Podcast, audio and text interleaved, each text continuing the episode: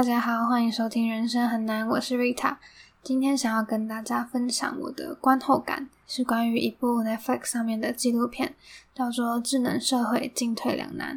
它是在今年一月上映的，导演是 Jeff Orlowski。而这部片邀请了很多在社群软体中工作的人，甚至是打造这些软体的人，来讲述社群软体对人类的危害。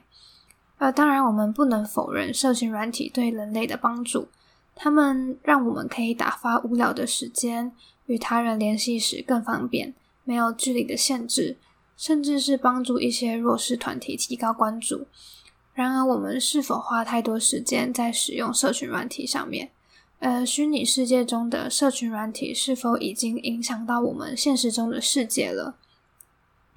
就像剧中说到啊，当初发明暗赞这个按钮的初衷是想要散播正能量和爱到全世界。然而现在这个设计却让许多的青少年因为暗赞数太少而感到忧郁，这是他们意料之外的事。而我也认为，暗赞这个东西造成了我们对于美这个定义的框架。现在社群软体上，越漂亮的人能够得到越多的赞，越多的关注。于是我们使用让自己看起来更好看的滤镜拍照，我们修图，把自己的身材修到，呃，非常的瘦，非常的匀称，甚至我们去整形，变成大众喜欢的样子。我们努力在社群软体上面展现出，呃，大众喜欢的样子，我们追随大众的潮流，而这并非是我们本身的样子，我们的价值。好像被这些暗赞数及评论捆绑住了，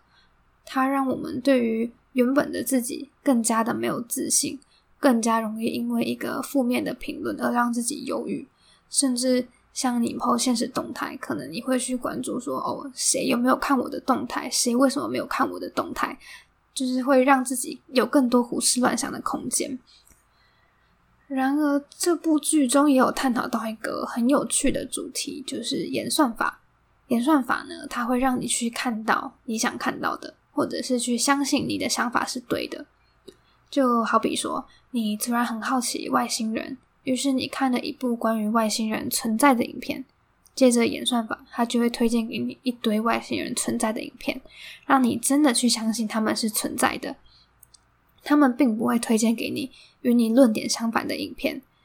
他们就像他们不会推荐给你说外星人不存在的影片，即使他们实际上真的不存在。呃，剧中也有提到一个例子，是有一位篮球明星，他也是因为 YouTube 的推荐影片，他相信了地球是平的这件事情，而他之后也因为这个误解而向大众道歉。而你们知道社群软体背后的大电脑啊，它除了记录你的搜寻记录之外啊。他们甚至可以看到啊，你在每一篇 po 文所停留的时间，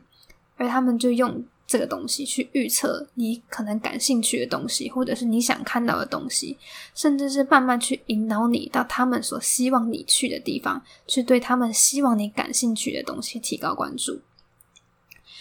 然而，演算法呢，它只会变得更加聪明，让我们去相信更多的谬论，而这就牵扯到了假新闻。剧中有说到，在 Twitter 上的假新闻的传播速度竟然比真的新闻还要快六倍，而这些假新闻影响着我们的认知及情绪，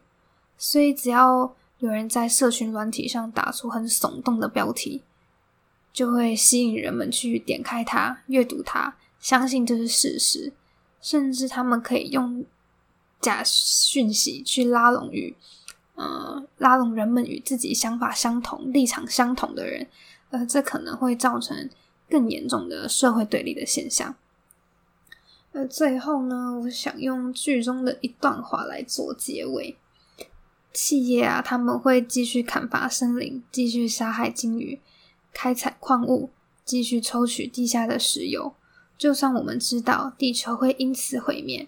就算我们知道这样会留给子孙更残破的世界，这是短视尽力的思维。他们只相信为了钱可以不计代价，而这种想法长久以来影响着环境，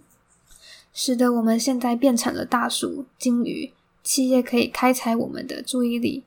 如果要让企业赚更多钱，我们就要一直盯着荧幕，盯着广告，而不是用那些时间过精彩的生活。所以我们会看到后果，我们会看到企业利用强大的人工智慧自取人类，想出怎么把我们的注意力拉去看他们指定的东西，而不是最符合我们的目标、价值观和生活的东西。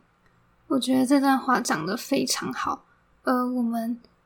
在面对社群软体的控制下，我们可以怎么做去摆脱他们呢？或许我们做不到删掉那些软体，但我们可以选择关掉。提醒，不要让那些讯息时刻压迫着你。你可以让自己充实一点，去户外走走，或者是与朋友一起外出聊天。或许你能发现社群软体之外的精彩生活，多一点与人的实体互动。不要让自己活在虚拟的世界，被这些富可敌国的企业操纵你的行为及情绪。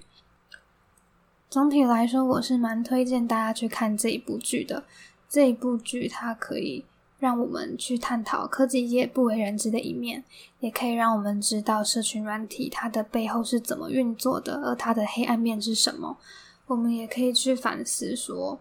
嗯，社群软体在我们的生活中应该是要扮演什么样的角色？呃，让我们不要被社群软体牵着鼻子走，不要让我们被这些东西影响着我们的认知，影响着我们的情绪。那我们就下次再见喽，拜拜。